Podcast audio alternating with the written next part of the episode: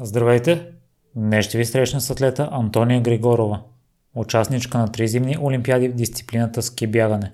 Също така, тя има многобройни победи в състезания по ултрамаратони, държи рекорда за най-бързо преминаване на маршрута Ком Емине от жена, а в днешно време страстия скайранинга.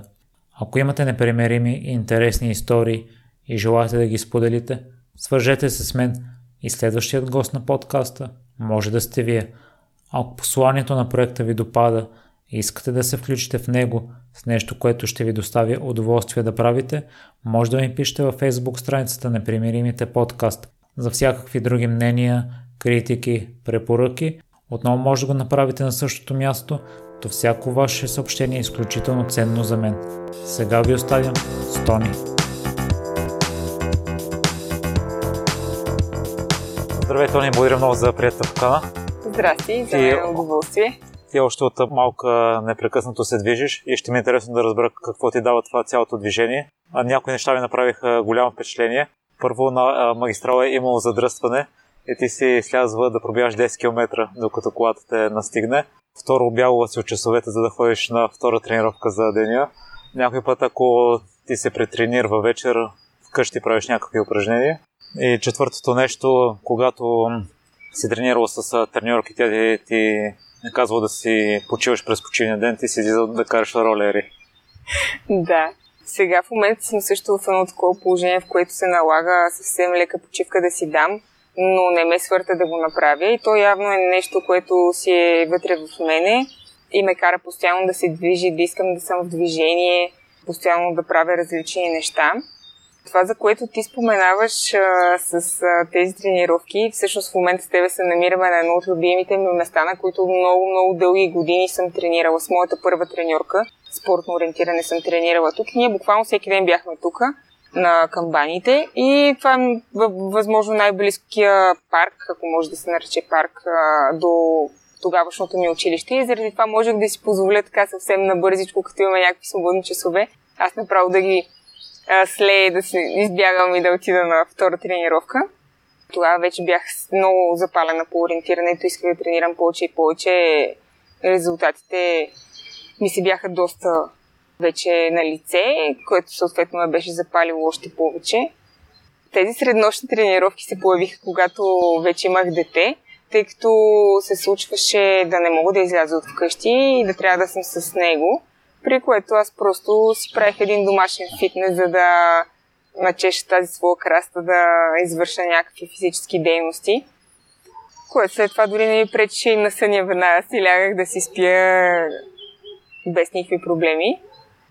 А всъщност, Тони, за твоите натоварвания това може да е контрапродуктивно, тъй като за класдачите съм чувал, че е желателно максимално време да се почиват. Даже някои треньори препоръчват на състезателите да не се разхождат след тренировка, да се стоят вкъщи. А там има един много популярен израз. Не стой прав, ако можеш да седнеш и не стой седнал, ако можеш да легнеш. да, то е актуален за много дейности. Всъщност, тренирах толкова много години, успях много добре да усещам тялото си, когато е възстановено, кога не и кога има нужда от тази почивка. И много рядко го усещам. До някъде не знам дали това се дължи на някакъв висок прак на болка или твърде много желание за тренировки. Но пък при мен се наблюдава това, че когато дълъг период от време карам ски или само бягам, след това, ако се натоварвам с друг вид дейност, това по-скоро идва възстановително, отколкото натоварващо. И заради това го правя, и както в въпросния ти пример с аз трябва да имам почивен ден, но излизам да карам ролери. Това е било защото всички предни дни съм бягала. Всъщност ролерите натоварват други групи мускули и помагат на вече натоварени да се възстановят, защото всяка една активна почивка е 100 пъти по-добра от пасивната. А, колездачите, те си имат други методи на възстановяване. Прочетох, че в момента тренираш веднъж дневно. По какъв начин се справя с това при положение, че в миналото е се стигало до 3 до 4 пъти? Ами сега, по принцип, ми се случва да не е веднъж дневно, да е по два пъти, но успявам така да наглася тренировъчната си програма, че да се натоваря достатъчно наведнъж, за да след това възстановя за следващия ден. Понякога ми липсва и излизам на втора разпускаща тренировка или просто на разходка, отново някакво друго натоварване. Включвам и разни други забавни, интересни спортове за разпускане, нови за мене, като катерането, рядко, когато съм без маникюр, ходя на катеране, но е определено интересно и доста различно натоварващо. Тони, ти си участвала три пъти на Олимпийски игри. Ще разкажи какво е чувството? Ами, много е хубаво, супер отговорно, но е просто несравнимо. На първите ми Олимпийски игри няма как беше най-най-вълнуващо. Бяха в Ванкувър, в Канада. Беше на съвсем различен континент, всичко беше много, много, много хубаво перфектна организация, перфектни условия на, за живеене на самата Олимпиада и за състезаване. За конкуренцията просто няма какво да обяснявам. Тя беше от най-високо ниво. Цял свят се готви за това нещо. Всички наблюдават Олимпиадата. Вълнението е несравнимо. Просто това е веднъж в живота се случва. Уникално е следващите Олимпиади определено не изпитвах чак такава еуфория. Вече ми се беше случвало, нямаше чак такива предстартови трески и доста можех да се контролирам и емоционално. И може би във втората в Сочи бях най-най-добре подготвена и дадох най-добри резултати. Ти че за Олимпийските игри подготовката изисква много лишения. Какви са били тези решения? Еми аз много път съм, вероятно за всичките олимпийски спортове въжи това. Още повече при нас в ски бягането, аз съм от България и няма как, тук нямаме толкова много сняг, за да се подготвиш за такава дисциплина ти изисква много дълго време да си на сняг и да тренираш с ските, което в нашия случай на националния отбор ни се налагаше да пътуваме и да сме в чужбина през много голяма част от времето. Като в лагерна обстановка бяхме от 365 дни в годината, може би 360, почти не се прибирахме вкъщи. Тренираме триразово, от което всъщност, живейки по този начин, изключва семейството ти, приятелите ти, всякакви други развлечения. Постоянно трябва да си наштрек за това да не се разболееш, да си пазиш здравето, да не се срещаш с болни хора, да се храниш и да можеш да възстановяваш за всяка една следваща тренировка. И това се случва в продължение на 4 години за един единствен старт, който, ако имаш късмет, всичко ще протече гладко. И какво се случва след като визирам не само Олимпийските игри като цяло, след като мислиш толкова дълго време за дадено състезание, процес след това, защото съм чел за много спортисти, които изпадват в депресия. Ами, аз лично гледах да не се фокусирам само върху това, защото имах страшно много други интереси, не само нали, в спорта. Опитвала съм се винаги да се отнасям професионално, щом съм поела ангажимент и съм си поставила за цел Олимпийските игри, това да бъде моята цел, това да бъде всичките им приоритети да са насочени на там но съм си позволявала в периодите, в които нямам състезания, нямам състезания по ски бягане да участвам на други спортове, като ориентиране, планинско бягане и такива различни развлекателни, просто защото иначе психически се задръстваш и почва да ти тежи и се стига до тези депресии. Съумяла съм да постигам някакъв баланс, в който да не да, не, да съм удовлетворена от това, което върша и да не съжалявам, дори ако след тези 4 години резултатът е незадоволителен, да, да не е това края на всичко, да не съм разочарована от себе си.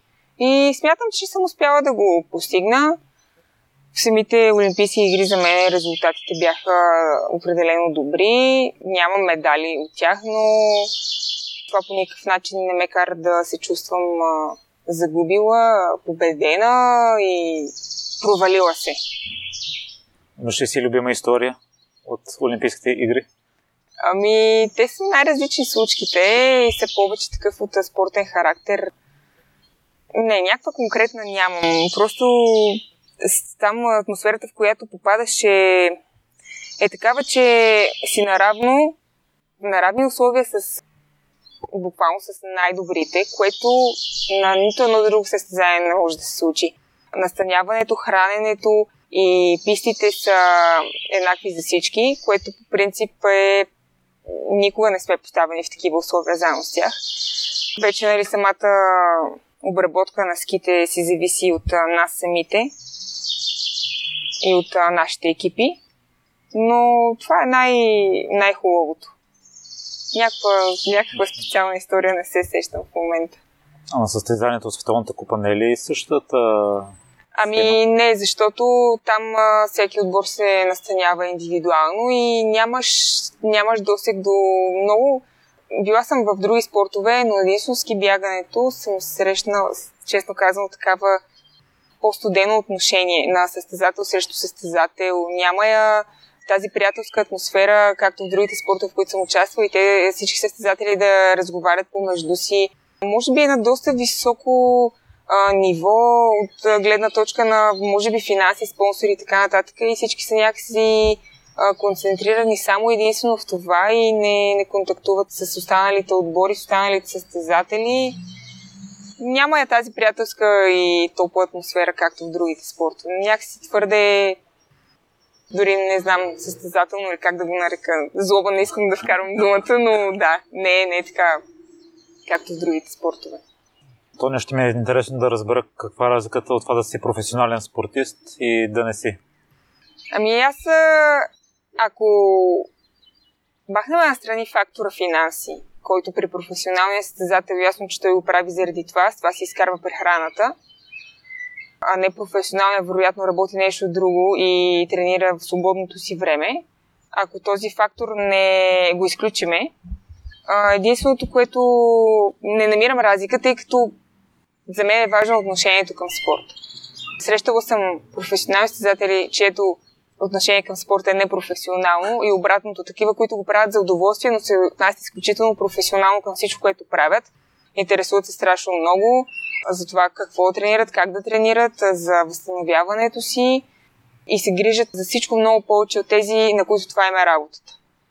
И може би за това има случаи, в които непрофесионални състезатели успяват да победят такива, които с това се занимават. Разликата от това да се подготвяш сама и да се подготвяш с треньор? Ами, по-трудно е. Още си сама? Да, по-трудно е когато тренираш а, сам, но според мен това може да се случи с а, само единствено, когато вече имаш много натрупан опит може да слушаш тялото си и да обмисляш добре кога какво да направиш. По-трудното може би е това да не се намираш в лагерна обстановка и да трябва в нормалното си ежедневие да подредиш така ежедневието си, че да намериш време за всичко. Освен тренировъчния процес, да намериш време и за себе си, да възстановиш, да се нахраниш правилно, да се наспиш добре, освен ежедневните си ангажименти.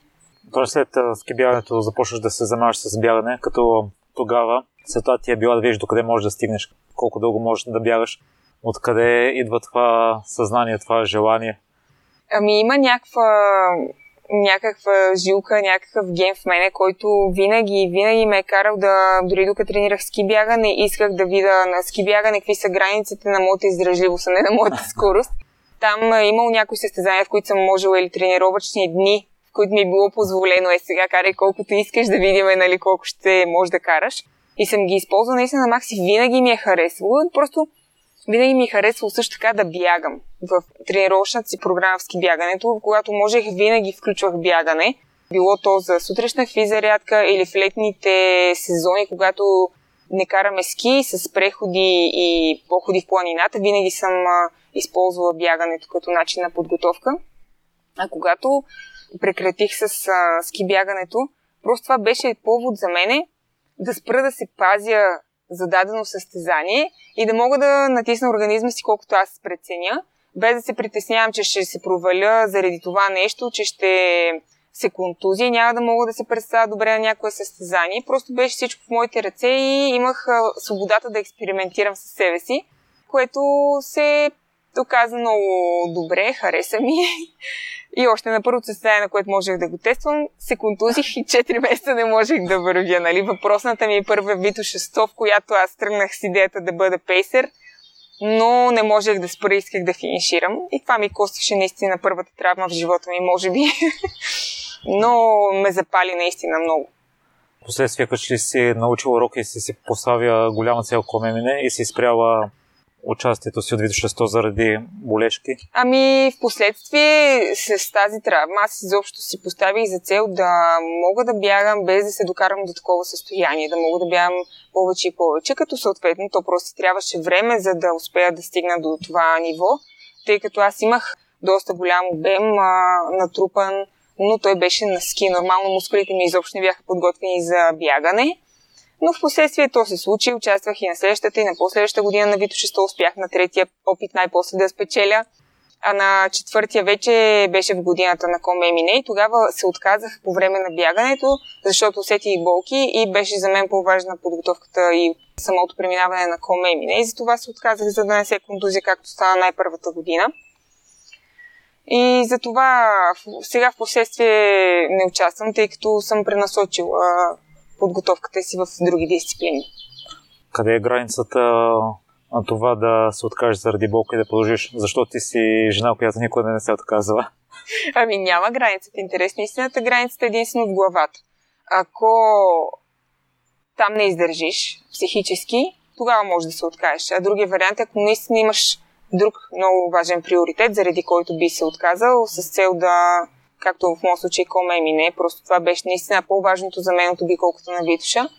И заради това прекратих, защото на Коме мине също имах страшно много болки и травма, но въпреки това не спрях. А сега ще разкажеш ли защо се преориентира към друг тип бягане? Да. Започнах по-скоро понамалих дистанцията с а, по-късите скайранинг бягания, които пробвах още докато си бягаха ултрамаратоните. По принцип не, не смятам, че винаги съм приключила с ултрамаратоните. Харесват ми, а, но се опитвам да достигна едно доста добро ниво в скайранинг бяганията, които са с дължина между 20 и 70 км максимум което с много, с много а, голям сбор положителна денивилация.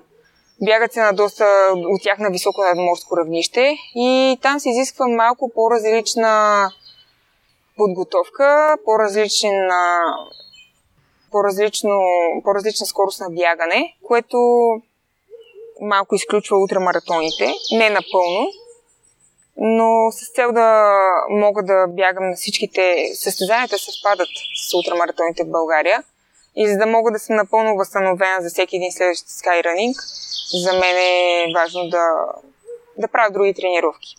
И заради това като цяло, заради скайранинга и тези световни скайранинг серии, прекратих участията в ултрамаратоните.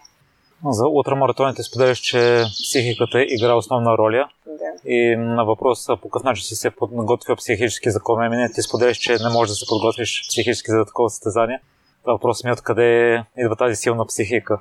Това е мнението ми след като завърших Комемине, защото в подготовката за него аз си мислех, че, че, съм си, че съм се поставила всякакви условия. Наистина, чисто психически Бягах през нощта, бях на челни, бях в супер гадни метеорологични условия, разучавах самия маршрут, ме мине в много лоши условия. Бягах и по асфалт, и по пресечено, и в кал, и в, в всичко, в всякакви терени. И си мислех, че, че мога да спра, обаче определено на коме мине. Дори имах а, в подготовката си няколко проби с а, да тренираме, за да мога да издържам без да спя дълго време. Това направо ме убиваше. Отразяваше се изобщо на функциите на организма. Много неблагоприятно. И наистина на коме ми не си мислих, че, че съм подготвена. Дори психически, но не. Нещата, които ми се случиха, аз просто в живота си не съм попадал, не съм изпадал в такива състояния и не ми се бяха случвали такива неща. Най-малкото чисто емоционално. Психически издържах определен. Можех а, да бягам. Единството, което ми пречеше, беше съня. Исках да се наспя и да продължа. Нямах времето да се наспя и да продължа. И това ме събареше. Това ме караше да се чувствам ужасно. И тогава някаква такава емоционална бомба на куп да ти... Просто аз всяко едно нещо може да ме разчувства. Всяко едно нещо. Усмивката на, човек, на даден човек, погледа на друг, някаква друга гледка, е, това, че виждах луната, че се появяваше всяко едно нещо. Просто ме събаряше, ме караше да, да плача. От третия ден нататък изпаднах в някакво наистина много емоционално състояние, което се опитах после да си опиша за себе си, но беше, беше невъзможно. Да, наистина. Чисто психически издържано, емоционално, такива неща, които ти се случват, не мога да ги опиша. Нещо, за което не може да се подготвиш. Защото организмът ти е изтощен на максимум. Всичките ти функции казват да спреш, за да си починеш. Апетит си го загубих още първия ден и всъщност на организма не му става никакъв начин да възстанови, освен да се наспи. Ти не му даваш да се наспи, защото нямаш време за това нещо и просто емоциите почнаха да извират. Беше, беше наистина неповторимо. Може би усещанията са по-силни от, от това на, на Олимпийските игри. Те си като време траене по-дълги и няма как. Остават трайна следа. Ще ни разкажеш ли за последния ден, защото е, изпълнила си целта с час и малко. Била си поставил цел за по-6 дни. Какво си мислила или как протекал последния ден тъй като 23 часа почти че не си спал, едва ли не си бяга. Да, последния, последния ден беше доста критичен, защото вече аз загубих всякакви, всякакво чувство за ориентация от гледна точка на това в график ли сме или не. Съответно, моя екип искаше да ме надъха, аз да не спирам, да ме мотивира да, да продължа и още и още. И знаехме, че няма време, защото бях започнала да се движа по-бавно от предвиденото. Изоставах от графика поради което последното ми спане беше, да речем, на четвъртия ден и половина, петия близо, за един час, рано сутринта и след това бягах бягах до, до финала без да спра. Определено последния ден вече беше в равното към морето, беше страшно топло. Бях пред топлинен удар, наистина цялата горях. Случиха с какви ли не неща с тялото ми, ръцете ми отекоха, за яденето изобщо, нали, да не говориме. По принцип, а... станаха ми доста афти в устата, имах супер болки в гърлото и това всичкото беше допълнително самата почва към морето вече последните а, последния един ден беше много песъчлива и дори да бягаш сам, дигаш сам прахоляк на себе си да го дишаш и беше отвратително. А, ако бягаш още хора и те дигат прахоляк, ако някакъв джип или нещо такова ми е покрай тебе, още по-зле. И всъщност с всичките тези незгоди и болката в кръка, която беше още от първия ден, с нея финиширах, тя се влушаваше все повече и повече. Имах чувство, че коляно вече нямам. Болката беше зад коляното, но все пак целият крак беше оттекал. И въпреки това в момента, в които не ревях и не бях супер емоционална, се замислях за Бога, аз вече 6 ден, нали, ще стане 5 ден и половина, бягам. Как е възможно? Нали, явно е възможно, явно, явно граници няма. И наистина имаше моменти, в които бягах, бягам един час, после изведнъж тотален срив. Искам да спра и да легна така на земята, където се намирам и просто да, да спя, докато стана и продължа. Беше топло, но от екипа ми се притесняваха, че ако ми дадат лед или ме студият по някакъв начин, ще направя лоша тип алергична реакция от студеното. И заради това се ограничаваха и те колко да ме изстудяват. Но така или иначе нощта дойде, последната и успях да финиширам. Финиширах по тъмно, имаше страшно много хора. Честно казано, толкова ми се губеше времето колко време бягаме, кой ден е, колко, на колко сме от 6 дни. Сметките напълно ги загубих и всъщност малко преди финал осъзнах, че, че наистина его е там, вижда се фара и, и ще влезем в времето. По принцип го бях изключила. Бях изключила времето като нещо, което гоня. Просто опитах да се преборя с километрите, но наистина бях много удовлетворена, че успях да влезем по 6 дни.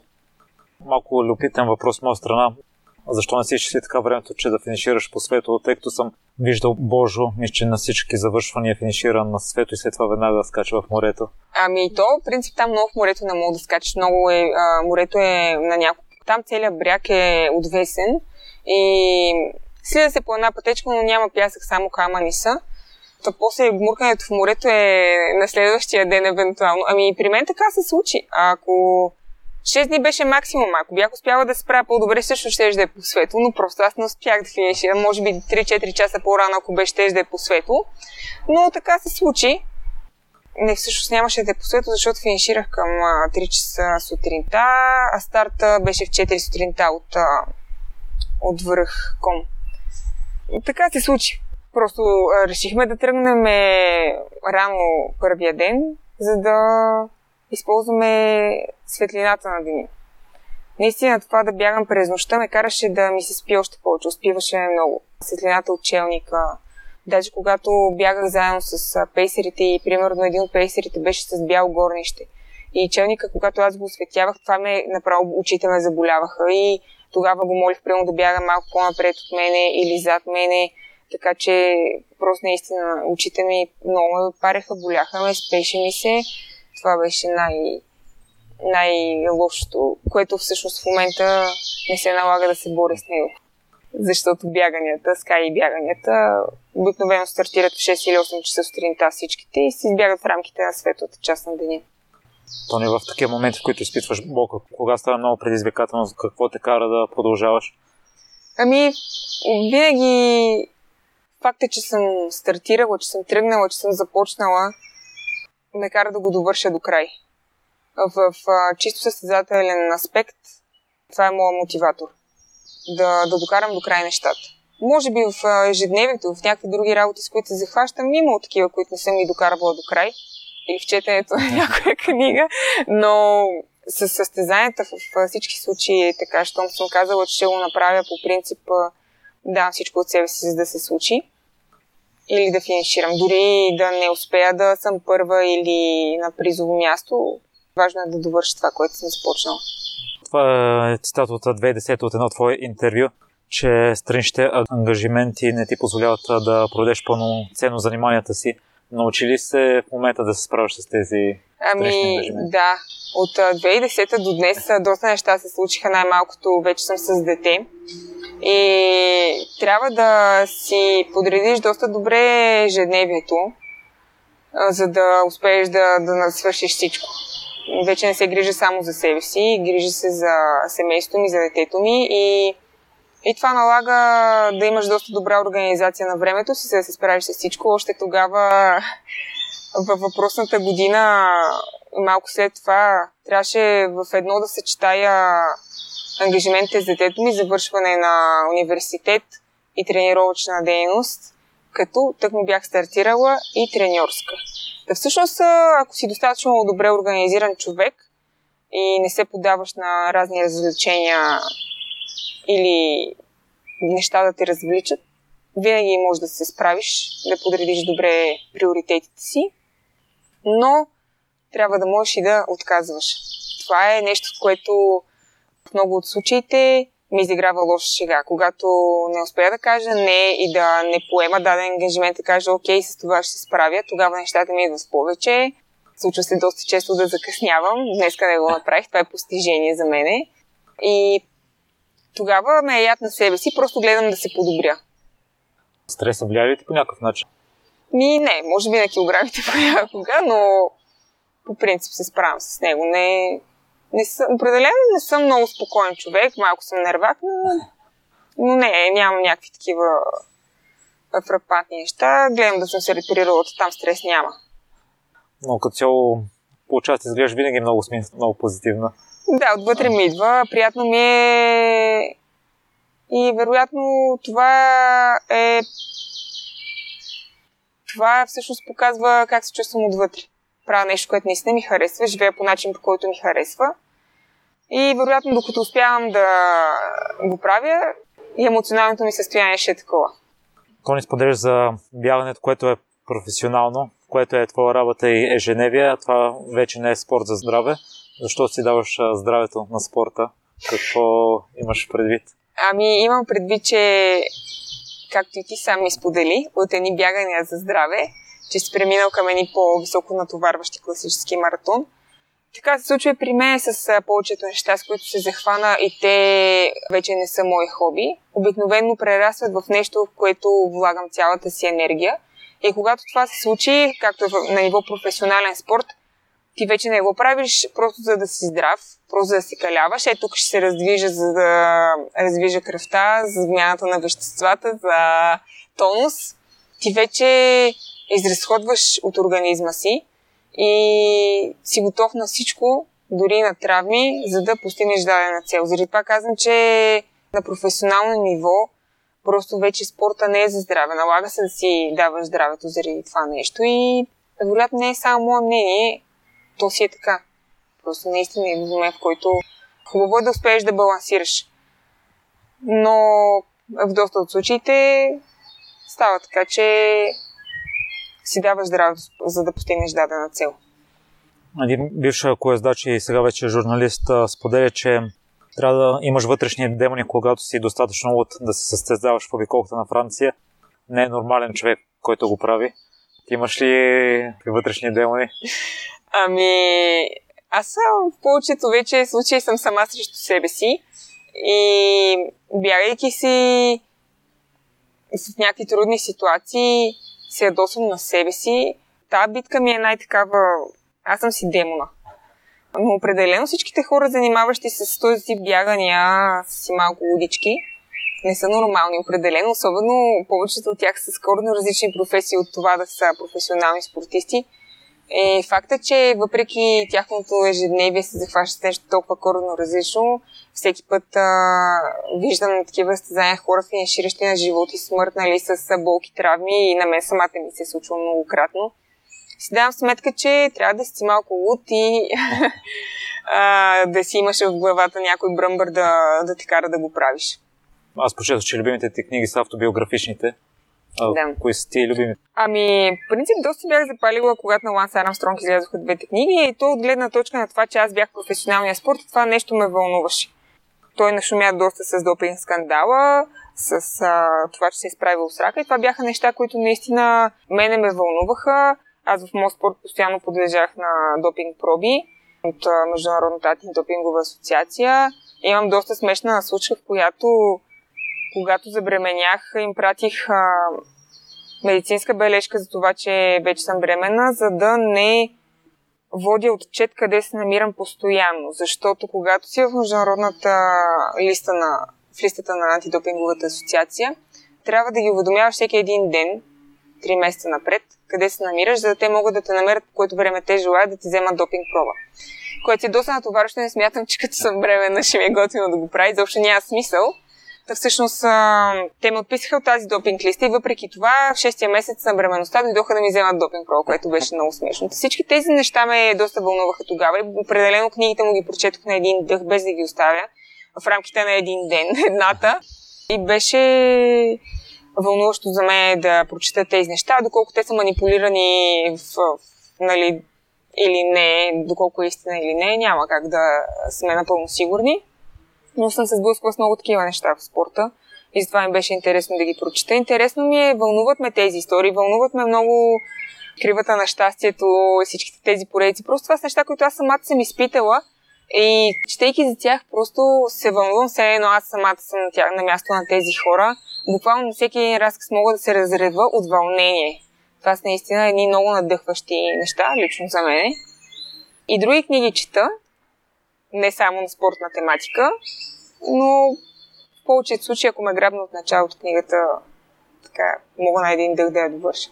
Какво е ти мнението за Ланс Армстронг в момента? Ами, не ми е толкова негативно. Цялостно имам мнение за коезането. Цялостно ми е малко негативно мнението за коезането заради това нещо и заради другите неща, които изкачат, но факт е, че в моят спортски бягането има непрестанно допинг скандали. А, може би на професионално олимпийско ниво мнението ми е такова. Негативно, за жалост. Тъй като аз съм... А, винаги съм заставала зад теорията, че искам да състезавам чисто, което в случая на мен ми изиграва лоша шега, тъй като дори не приемането на витамини от моя страна срива имунната ми система и се разболявам от нищо. Но това е само мнението ми за професионалните спортисти. Хват самата аз съм била. Но, за жалост, да. както казва моят баща, или да го позволят за всички, или да го забранят за всички. Допинга. То не аз не намериха голям информация за картите по ориентиране, защото предполагам, че те също са основна роля в състезанията, било по ски и ориентиране или по бягане и ориентиране. Какво е толкова специфичното в тях, че дали разчиташ добре или не може да ти даде предимство?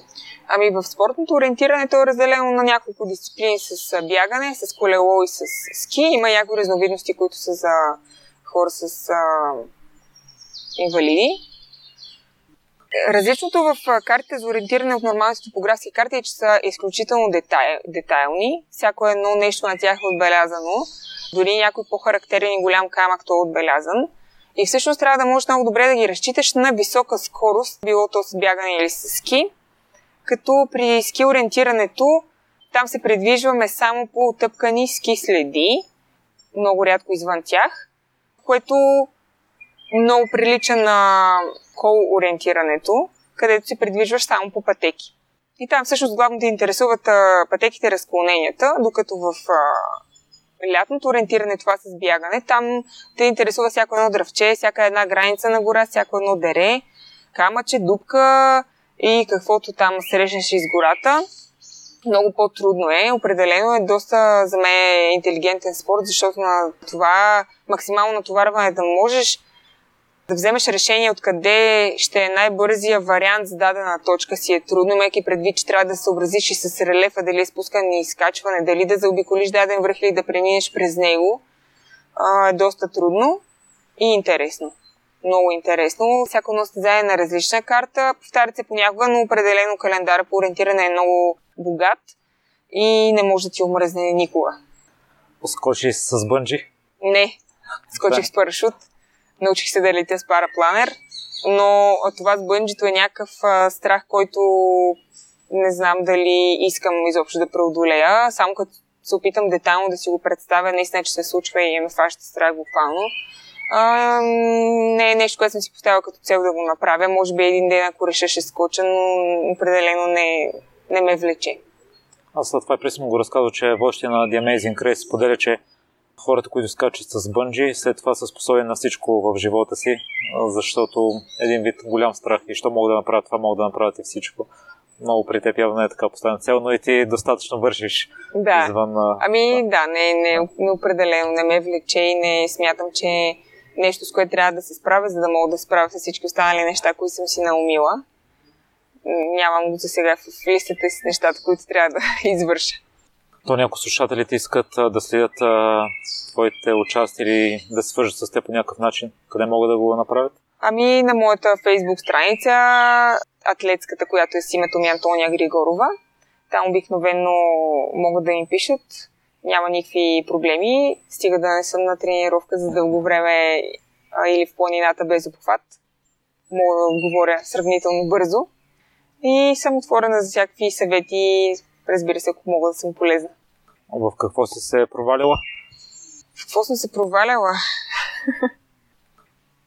Ами в няколко връзки съм се проваляла в живота си. Надявам се в родителството да успея. И това е като цяло. Да, там може би са провалите ви. Научи ли нещо от тези провалени връзки, което прилагаш? Ами, научих това, че трябва да сме си себе си и да не поставяме себе си на заден план. Ако нещо не е окей, ние не се чувстваме добре. А, не винаги трябва да сме ние тези, които да се променим, за да нещата се напаснат. Просто трябва да сме сигурни в човека, с който сме. А с какво се гордеш най-много, Тони? С детето си определено на момента, с а, всичко изживяно, с хората, с които съм. И, и с това, което знам, че може да постигна. Благодаря много за днешното участие, за приятната обстановка, която записахме разговора. Аз за първ път идвам тук и съм очарова от красивото място. Да, много благодаря и аз за поканата и до скоро. Благодаря, че слушахте целият епизод до край.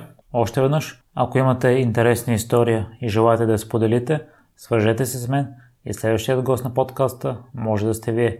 За всякакви мнения, критики, препоръки Можете да ни пишете във Facebook страницата на Примеримите подкаст. Отговарям на всичко и всяко ваше мнение е изключително важно за мен. Лек и разкошен ден!